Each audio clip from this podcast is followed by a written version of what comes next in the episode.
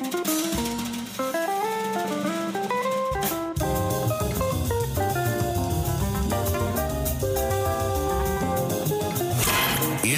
The Other Side of Midnight with Frank Morano. Morano. Frank Morano.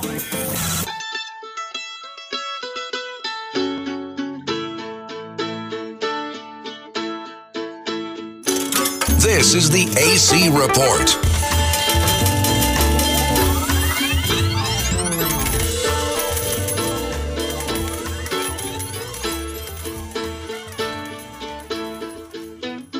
Well, they blew up the chicken man in Philly last night. And they blew up his house too. Down on the boardwalk, they're ready for a fight. Gonna see what them racket boys can do. Now there's trouble busting in from out of state. And the DA can't get no relief. Gonna be a rumble on the promenade. And the gambling commissioner's hanging on by the skin of his teeth. Everything dies, baby, that's a fact. But maybe everything that dies someday comes back. Put your makeup on, fix your hair up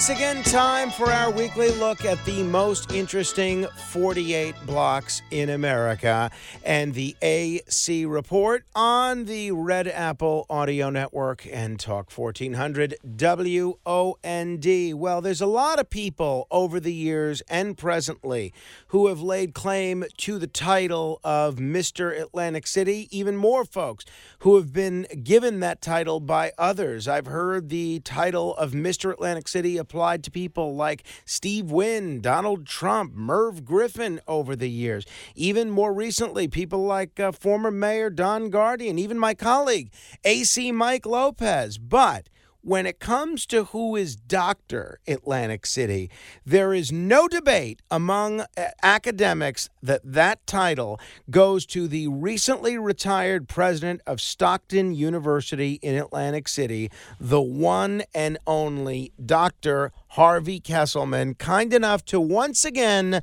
join me on the radio. Dr. Kesselman, it's great to talk with you again. It's always great to talk to you, Frank, and, thank you for that most generous introduction. Very, very uh, impressed with it, my friend. So it's been, uh, I guess, a little bit more than a month since you've been officially retired as the president of Stockton University. For people that have not heard our previous conversations, you really went through, rose through the ranks. You went from being a student at Stockton uh, and all the way up to being a the president. What have you been doing over the last month and a half? Are you bored to tears yet? Actually, not. That's, number one, I, I, I've gotten a bit more sleep and a lot more, a, a lot less stress in my life. It, it, you know, it was a great, great run. I was in the first class, as you mentioned. I've been there, you know, over half a century, um, and I loved being the president. I was president eight years and had a number of roles, as you know, before that. But I've been kept very, very busy, but at my own pace. In other words, I'm working on a number of initiatives that I actually began when I was the president, um, and in some of them uh, they created president emeritus positions so I could stay on them, uh, and they were you know a couple of national organizations. But I've been focused on the jobs program, which is the Judiciary Opportunities for Building Success, and this is a program that I, I you know we we began uh, with uh, Judge Mark Sandson, who's a retired Superior Court judge in Atlantic County, um, all the way up through Ju- Chief Justice Stuart Rabner and it's a program designed for the 130,000 folks who are on probation for nonviolent, usually drug related offenses in New Jersey. And it requires that they complete a 12 week training program that not only trains them in a particular skill, like the trades or you know culinary uh, or hospitality or IT, but also in the soft skills for a job. And they the kinds of things how to get along with others, how to arrive on time, how to dress for work, how to interview, all those kinds of different things, and it, it and and the the people who are on, in this program, and they have to go through a lot. I mean, they have to go through drug testing because most of them are drug-related offenses, nonviolent offenses, many times caused by prescription drugs. So it's not like they were, you know, they were dealing drugs. They were, they got involved. They could have had a bad surgery and things of that nature. But it's important once they get a job, they have a 90% or greater chance of succeeding.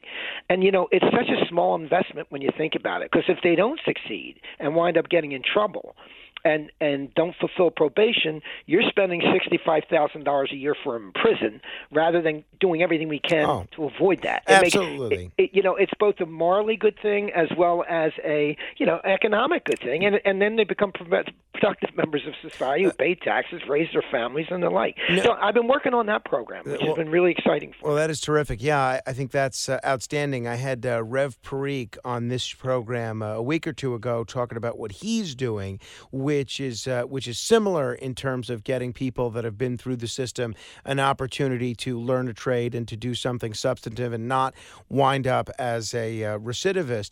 But uh, that's absolutely outstanding. So your proper title now is President Emeritus. That's how I should be. Yeah, President Emeritus. Yeah, they gave me that. That was a great honor that they bestowed upon me. I'm honored, and uh, I'm still a professor of education. You know, I'm still that. Uh, I'm uh, this year though. I'm working on all these other. I mean, it's just one thing. And by the way, one other thing on this, we were able to get 156 college students working in paid internships in the judiciary this past year, working with these programs. So That is- that is really great for our own students. No doubt about that. And for folks that don't know your your history, there was a, a great profile on you in the the press of Atlantic City, which sort of chronicled your rise from, uh, as the uh, newspaper termed it, class clown to university president. How did you go from being a, uh, a an outlandish co- kind of conservative looking class clown to being a, a university president? What's the? I realize it's a forty year story, but give me the Reader's Digest version. Well, it's I always you know I, always had this wandering mind, and I always wanted to you know be witty and and and and I didn't really like school. That was it. I was bored in school until I got to college. Once I went to college, um, it just like stroked all of my you know it, it got me so involved in learning. So I would I would read I would begin to read voraciously. I didn't read when I was in, in school. I was just goofed off. I really did. And so I and I was sort of funny. I was chatty and funny, and you know, and and but but I didn't take it seriously. But the moment I hit Stockton, and again, you know, I was it would blew me away. I had the freedom to study what I wanted to study at the times I want to study. Just like you, I'm an early riser. Okay, school doesn't start I, I, by seven o'clock in the morning. I, I've read every single newspaper. I've read everything about inside, you know, about higher education. So in each role that I eventually had, and every time I felt like I, there is there is not a role that I had, and I I was the provost and executive vice president, the chief financial officer, VP for student affairs, director of institutional research. I was in so many different roles. Each one taught me so much and readied me for the next level.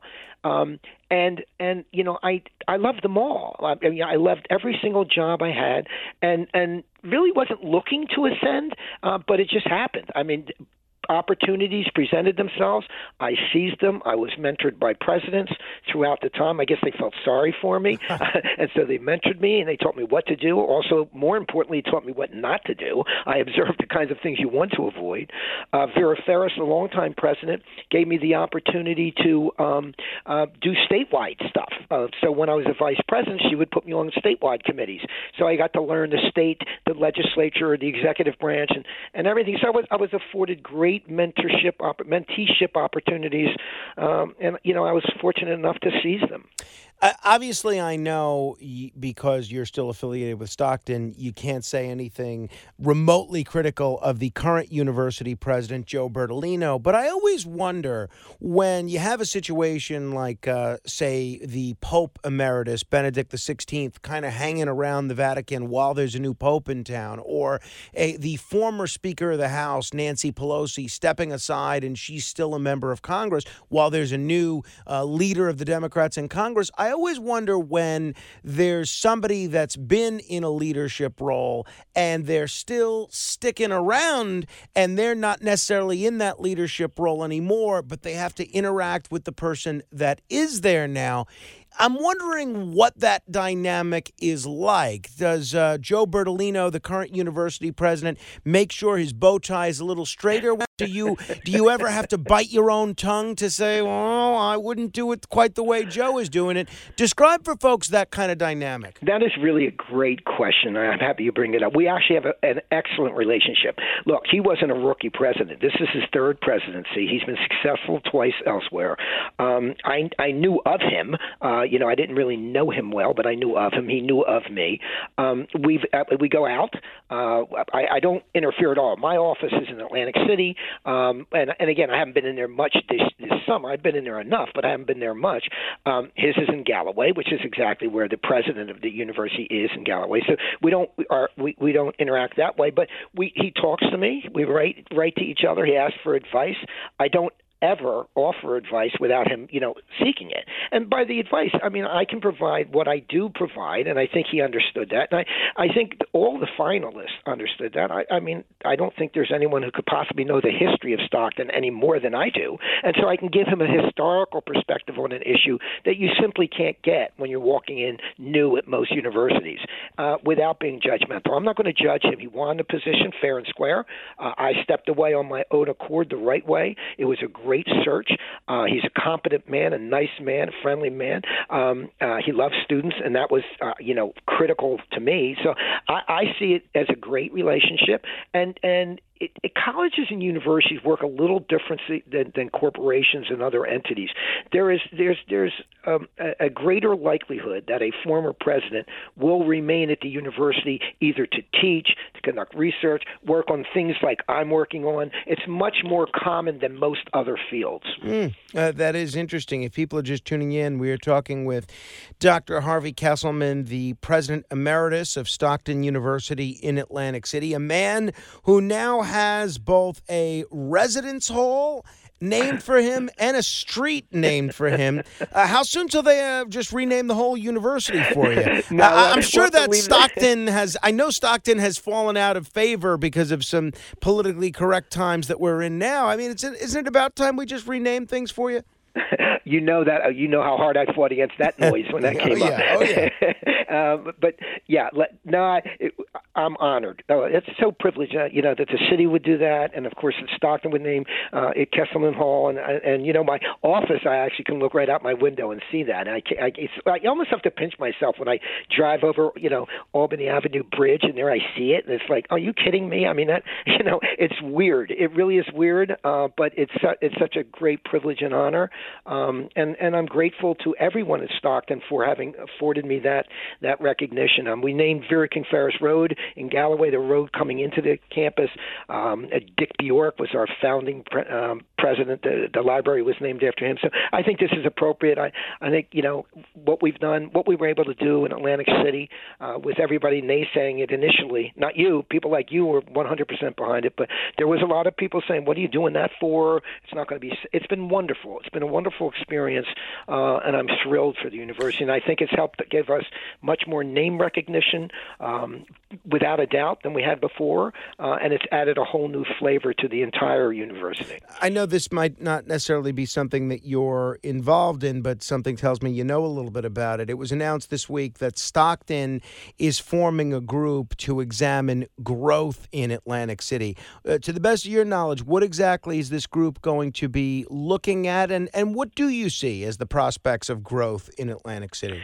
Uh, another great question, but uh, let's go. Let me first state that it was actually I had met with the um, uh, the, the chief of staff of Governor Murphy about a week a week before um, uh, I, I stepped down, and one of the things I requested uh, was a million dollar appropriation so we can conduct the kind of feasibility studies, market studies, and the like uh, to see the new president could do that. Uh, he quickly has mobilized the team. I, I'm very impressed with how quickly he's moved to mobilize the team um, to begin begin the study of whether we should expand to what, what was called Phase 3.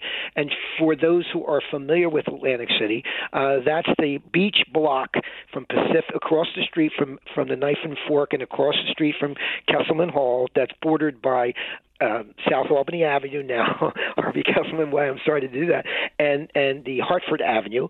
Uh, it's a hundred thousand square foot block. We're using currently the university as a commuter parking lot. That could be repurposed.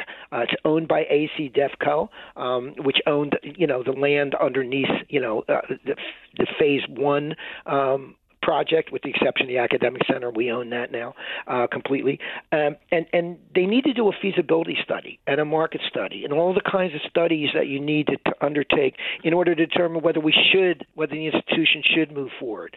Um, so this is going to take a, you know, they'll do it pretty quickly because they have enough, you know, funding to hire very first-rate consultants in all these different areas. But it's complex. We spent a year and a half doing studies before we launched in Atlantic City the first time time. And it's you know you, you you have to do them. You have to do these to get the kind of funding that you need to put forth a project if they move in that direction at this time. And that's part of it. Is it feasible? Is it the right time? Do is there going to be enough funding? All the kinds of questions that that come up. And I will stay out of it because it's now it should have new you know new ideas and and, and folks with new uh, perceptions of what should what should be in, in, in, a phase three should there be a phase three. I'm particularly interested and i think a lot of our listeners whether listening on uh, on WOND or around the country, they're particularly interested in what the long term prospects economically are for Atlantic City, particularly with so many more regions legalizing casino gaming, including New York. Uh, my friend David Danzis, who you know, who's been a mm-hmm. guest on the show many times, he, in his recent column for Play NJ, painted a pretty bleak picture of the Atlantic City casino market. What he said is that um, the casino market is not healthy and that the financials may look good on paper, but in actuality, there are plenty of red flags if you know what to look for. How do you see Atlantic City's economic future, uh, whether it's related to gambling or uh, industries beyond gambling? How do you see it going going forward? Oh, I appreciate this this too. One of the things I'm also working on, and it ties right into what you're talking about, is is an economic development center, okay, in Atlantic City, where I'm working with um, the local legislators, Senator Polistina and the like, the heads of the casino, uh, Atlanticare, and other entities, just on that, basically trying to figure out, you know, what's this going to look like. Now, here's my personal opinion. I'm an optimist, and you know that. I wouldn't have, you know, done phase one if I didn't believe that. Sure. I think we need to continue. I think what Bart did, Bart Blatstein did did with the uh, water park is a great idea. It's needed. I think we need to continue to diversify the economy. We need we need a blue economy. We need to get we need to do something up in that inlet area um, where where we bring in the you know the the, the historic um, the fishing industries that we used to have out there, the restaurants that we had out there, um, all the different kinds of uh, things that can be part of sort of like if you look at the inner harbor in Baltimore, that kind of development needs to happen. We need to build a middle class in Atlantic City. What it's missing is a middle class, and that is what needs to be built. We need to have the kinds of jobs in mm the city that brings in people who want to live there. Now, post COVID, here's an important factor. Post COVID, Atlantic County grew 3% post COVID because people who were living in cities like Philly and New York, who then started telecommuting to work, you know, wanted to live down here. It was, you know, COVID wasn't as bad down here. So we we have to take advantage of what we've got, and that's great natural resources. Uh, we have people, you know, who love the city like you, okay, um, and we have, you know, meds and eds now with the university there, with the Atlanticare expanding. So we have different kinds of diver, you know, diverse economies playing at once. We can no longer longer ever rely only on the casinos for our economy. Not notwithstanding whether they'll continue, and they too have to repurpose. And I think you've seen many of them spend a lot of money to upgrade the kinds of things that you know the millennials like, and other you know other newer group groups generations will like for the future. So I think we're all we're not competing anymore. I think people realize we all have to work together to ensure that Atlantic City you know survives through the next expansion of casinos around us. Uh, Dr. Harvey Kesselman, last time we spoke on air, you, I pinned you down for what your favorite restaurant in Atlantic City was. You said Cafe 2825. If I were to pin you down similarly, now that you're retired, maybe you can answer this honestly. Uh, if I were to pin you down similar, similarly to your favorite bar in on the 48 blocks of Atlantic City, what would you pick? You know what? That that's a really good one. I, I like the knife and forks bar for happy hour. I, it's a hopping place. I really like it. It's close. Um, I don't really frequent bar. I mean, I've been to a, but Vagabond has a really nice bar. I mean, it's it's it's sort of like a Wonder Bar. The kind of mood that I'm in will determine what kind of bar I'll go to. Fair enough. We, we will leave it there. I, I'm and I'm not being politically correct. I'm being honest. I'll, t- I'll take it. Dr. Harvey Kesselman, President Emeritus of Stockton University in Atlantic City. It's always a treat to talk with you. I'll uh, hopefully look forward to seeing you the next time uh, I'm in town. Sounds great, Frank. Really great being here. Thank you. Uh, if you want to weigh in on any portion of our conversation, you're certainly welcome to do so. You can also email me, frank.morano at redappleaudionetworks.com. This is The Other Side of Midnight. Straight ahead. The Other Side of Midnight. Midnight.